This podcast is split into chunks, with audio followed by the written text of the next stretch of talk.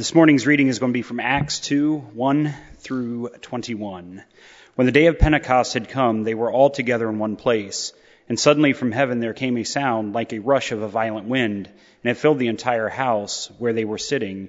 Divided tongues as a fire appeared among them, and as a tongue rested on each of them, all of them were filled with the Holy Spirit and began to speak in other languages, as the Spirit had given them ability. Now there were devout Jews from every nation under heaven living in Jerusalem, and at this sound the crowd gathered and was bewildered because each of them heard them speaking in their native language of each. Amazed and astonished, they asked, Are not all of these who are speaking Galileans? And how is it that we hear, each of us, in our own native language? Parthians, Medes, Elamites, residents of Mesopotamia, Judea, Cappadocia, Pontus, and Asia, Phrygia and Pamphylia, Egypt, and parts of Libya belonging to Cyrene, and visitors from Rome, both Jews and proselytes, Cretans and Arabs, in our own languages. We hear them speaking about God's deeds of power. All were amazed and perplexed, saying to one another, What does this mean? But others sneered and said, They are filled with new wine. But Peter, standing with the eleven, raised his voice and addressed them, Men of Judea, and all who live in Jerusalem, let this be known to you, and listen to what I say. Indeed, these are not drunk as you suppose, for it is only nine o'clock in the morning. No, this is what was spoken through the prophet Joel. In the last days it will be, God declares, that I will pour out my spirit upon all flesh, and your sons and your daughters shall prophesy, and your young men shall see visions, and your old men shall dream dreams even upon my slaves, both men and women, in those days I will pour out my spirit, and they shall prophesy. And I will show portents in heaven above, and signs of the earth below, blood and fire and smoky mist. The sun shall be turned to darkness, and the moon to blood, before the coming of the Lord, great and glorious day. There, everyone who calls on the name of the Lord shall be saved. This is the word of God for the people of God. Thanks be to God. Thank you, Keith, for jumping in there and reading that long scripture with hard to pronounce names. Your extra large latte came in handy today. well, today is Pentecost, and it is also my last Sunday with you, the amazing, wonderful, kind, and generous people of Ebenezer. And I can't think of a more fitting message that I would like to share for my final message with you than retelling the story of Pentecost. Acts 2 will be our primary text today, and we'll be remembering the disciples being filled with the Holy Spirit. We'll be remembering the birth of God's church. And we will also be remembering that there was both confusion and clarity simultaneously present on Pentecost. Both confusion and clarity were present that day and I would argue both have been present every single day since. And there's one and only one question that I invite you to reflect on and to wrestle with today. As we remember the disciples being filled with the Holy Spirit, the question I invite you to wrestle with is this. What are you full of? And what are you allowing yourself to be filled with? That's your question for today. What are you being filled with? This past Wednesday, the amazing and kind and generous and funny staff at Ebenezer threw me a going away luncheon. And there was a lot of laughs and silliness present, and we ate my favorite food group, which is Chick fil A and we had delicious chocolate lava cake and the staff made up this silly, fast-paced game that was full of different activities that I participate in in my life and different roles um, that I assume. And I was thoroughly, thoroughly, and properly embarrassed and it was also a really good time. I enjoyed being together and being able to laugh together. I love to laugh. And driving home, driving home from that party, I was full. My, my belly was full of Chick-fil-A And I even had a bonus bag of leftovers that was given to me just in case I needed traffic therapy on 95 North. And my heart was full of thankfulness and gratitude. Gratitude for the time we have spent together over the past three years, for the relationships that have been formed, for the ways that God has continuously been at work in these difficult and challenging and tiring times, and mostly for the relationships for you all. I'm very grateful for people. I love people. We are so quirky. We're so weird. We're so different and unique and fun and sometimes annoying and rough around the edges. But people are where it is at in my life and in my world. And I was just full of gratitude for the many people who have invited me into their life for the past couple of years and um, have allowed me to be part of their story. But there was also something deeper that emerged in that time. During that celebration on Wednesday, I just kept thinking, I had this thought, I kept thinking it, like, why are they throwing me this party? Why are they doing this for me? I d- I don't deserve this. And I know everyone's busy and they have other, perhaps better things they could be doing with their time. And at the end of the celebration, uh, when Pastor Emily gathered up the staff and laid hands and prayed over me, I was filled with something else. I was filled with a sense of peace, but also something I had not experienced in a while, if I'm being honest. And that was, I was filled with remembrance. I was thinking, yes, this is what the church is about. I remember now. We love people well even and especially when they feel undeserving, when they feel rough around the edges, when they feel like they don't belong or they're not in the right place or space. This is what we do as the church. This is why we are here. We care about people. We love them and we celebrate them. We celebrate people and relationships and how our lives have connected and intersected for different seasons. And I remembered. And so to say I was full was an understatement. My belly was full, my heart was full, and my spirit was filled with something that I'm sad to say I hadn't remembered in a while. And I'm like, this is what the church does well. Remembered. I can't speak for you, but the past several years, six, seven, perhaps more, have really done a number on me. We're living in crazy, turbulent times.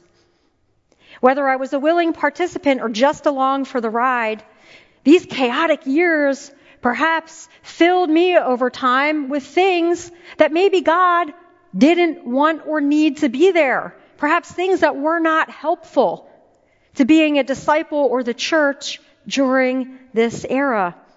Whether it was stress, stressing or strategizing about the state of the church or the state of the world or the state of our nation's children and adolescents or the polarized state of our nation and communities and churches in general or the state of many of our historic institutions that are not standing up well in this day and time during constant changes.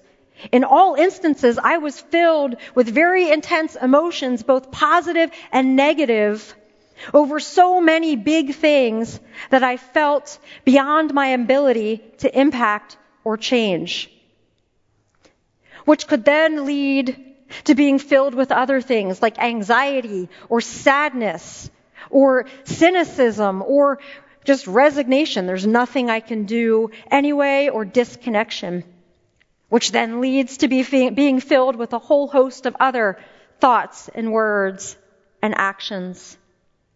Can anyone relate?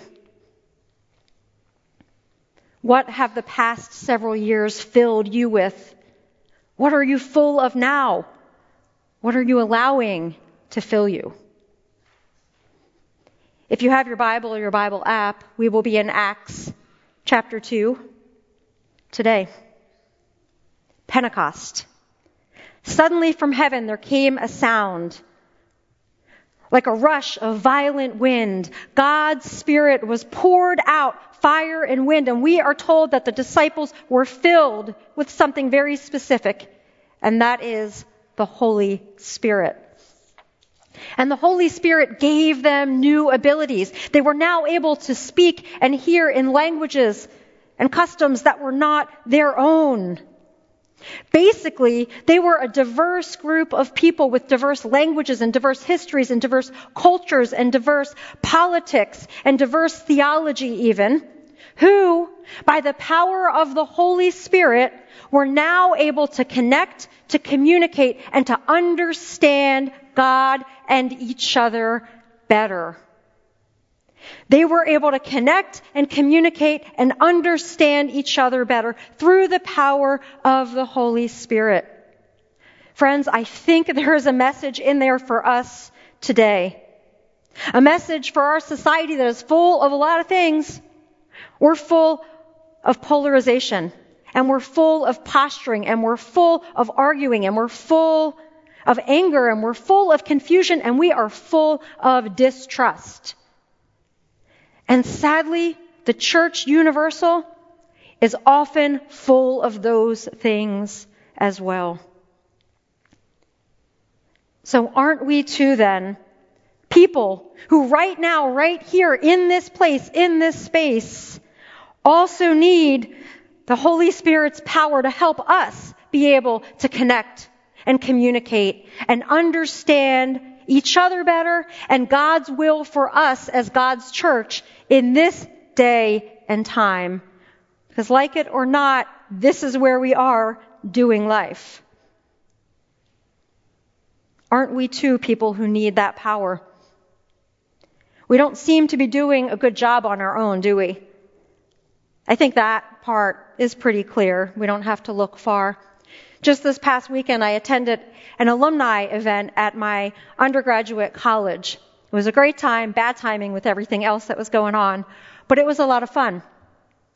But I, I sat and I listened to a story of one of my good friends telling me, this is a friend for the past 20 years, and she was telling me why she is no longer speaking to another one of our good friends. And these two ladies were inseparable for a really long time. And she recounted a story, and if it wasn't so common, it would be ridiculous, but I bet you can relate to this. Someone posted something online. Then someone else commented on the post online. And then this one friend liked the comment, and the other friend thought that is not a comment worthy of liking. And their friendship of two decades unraveled. And sadly, this is all too common. Perhaps you've experienced it yourself. We need help. We need a supernatural kind of help that we see in Acts chapter 2. We need God's help. We need to be people who are able to absorb God's power poured out through the Holy Spirit and then take that out into the world. That redemptive love, that enemy love, this radical seeing the person in front of us and wanting them to know and experience God's love that sees them and loves them just as much as God loves us. We need to be able to do this in tangible ways. That is what the early church did. That's what they did after the Spirit was poured out. They went. They were sent. And they shared God's love in such a radical way that people took notice. Who are these people that are loving and caring for our enemies, that are loving and caring for people who we don't really care about? And the church grew and it spread. That Acts chapter 2 is part of the heart behind our Love Your Neighbor network, which Ebenezer has helped to birth over the past couple of years. The Love Your Neighbor network is about recognizing the Acts 2 church assumed the power of the Spirit and went into the places and spaces where people were doing life, possibly hurting, possibly far from God's love, possibly far from believing that they are worthy of love, carrying a lot of shame, carrying all sorts of things, and just showing up with God's love. Sounds so simple, but it's so profound. To let another person know that not only do you see them and love them, but they are loved by God That is what the Love Your Neighbor network is about. It's not about waiting or even assuming people will ever come in here. It's about going to them and being church where they are. And our amazing and talented staff members, James and Daniel, made this beautiful visual representation. And it was so nice to look at this. This is my first time seeing Love Your Neighbor Network in an actual, like in words, like somewhere I can touch it. And it has the Ebenezer blue here because it's part of this wonderful church. And this is the baton that today we get to leave here and pass off to Pastor Donovan. Because as I depart today, he'll be coming in in a few weeks and he will be assuming the reins of the Love Your Neighbor Network. And through the Holy Spirit and the relationships with Pastor Emily and Pastor Jeff and the rest of the staff and all of you, that will become whatever it is that God needs it or intends it to become in this season. And it is a good thing. So are we filled with that kind of spirit? In Acts 2:42, it tells us that the early church devoted themselves to a couple of things. Polarization wasn't one of them. They devoted themselves to the apostles' teaching, mainly around the resurrection. They devoted themselves to fellowship, doing life together with people. They devoted themselves to prayer and to the breaking of the bread. Are we filled with that kind of spirit? The kind of spirit that fell on the disciples, removed barriers, leveled playing fields, built bridges, gave courage to, and it created something entirely new. What God did in Acts chapter 2 was something entirely new. The Spirit was poured out and it rested on the disciples. Are we filled with that? When I was preparing for this final message and reading through Acts, this idea of being filled with things or being full of something jumped off of the pages. It's all throughout Acts. Pentecost is a story about being filled with the Holy Spirit. It's a story about the fullness of the church God was doing a new thing, and we have all been invited to participate in that. Pentecost is a story when God's fullness through the power of the Spirit was not only poured out, but was distributed. Power was no longer contained in one sphere or limited to a, to a specific person in a specific place. It was poured out over every single everyday person that was there. And they were equipped and they were set on fire. And when we are filled with the Spirit, we will be filled with things of the Spirit as well. What are some of these things in Acts? Well, in Acts 6 3, when the apostles realized the church was growing and there was all kinds of different work to be done and they had to pick some deacons, they tell us that deacons are people who would be full of spirit and wisdom. They were full of spirit and wisdom. And then in Acts 6 5, when Stephen was chosen, we are told that he was full of faith and the Holy Spirit. And then before Stephen was arrested in 6 8, we are told that he was full of grace and power. Can you imagine being full of grace and power, knowing what is about to happen? I mean, it must have been a supernatural kind of power that he was filled with must have challenged some of the worldly systems and injustices because it cost him his life. And then Barnabas. Barnabas, we're told, was full of faith and the Holy Spirit. And then the disciples, that's us. The disciples in Acts 13:52 we're told were full of joy and the Holy Spirit. Are you full of joy and the Holy Spirit? We are God's vessels. We heard that song earlier today. And it's true, we are like empty vessels that come into this world, walking around, doing life, almost instinctively knowing that we need to be filled with God's presence, with the Holy Spirit. We know it. But sadly, there's no shortage of other things that are vying for our attention in our limited space. There's no shortage of distractions um, or anything else that could be filling us at any given time, taking up the limited spaces that we have been given. Some of us are full of Netflix and potato chips. Some of us are full of endless scrolling. Some of us are just full of confusion or numbness, and, and there's so many things. But the truth is that if these other things that we see all around us, things like malice and anger and division and posturing and greed and ego and empire building and self-righteousness, self-righteousness, that belief that somehow I am any better than anyone else. If that is taking up space, if that is filling my limited spaces or your limited spaces, things like that, then we have to wonder, is there any room for God to work? What is filling you up? Like the disciples mentioned all throughout Acts, are we being filled with the power of the Holy Spirit? A power that builds up and is part of God's reconciling and redemptive purposes here on earth even and especially when it's costly, even and especially when it asks us to go somewhere or be love for a person that we don't even like, for people who think differently, believe differently, understand God differently even. Are we filled with that kind of spirit?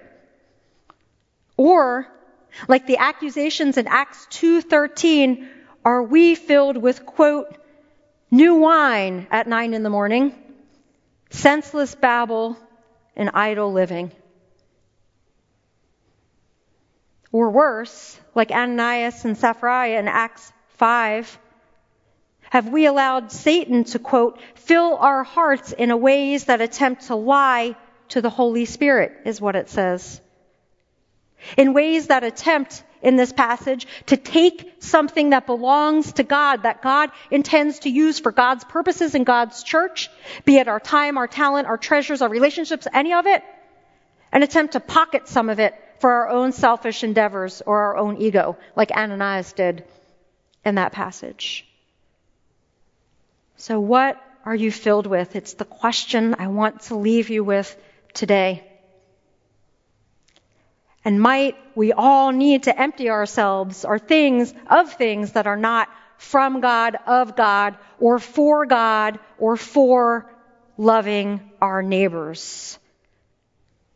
Might we need to empty ourselves of some things so that God's Holy Spirit can fill us with all of the grace and the goodness and the power that can only come from a God who so loved the world, who so loved you, who so loved me, and who so loves every single person that you will ever encounter. Every single one of them. In person, and yes, also online.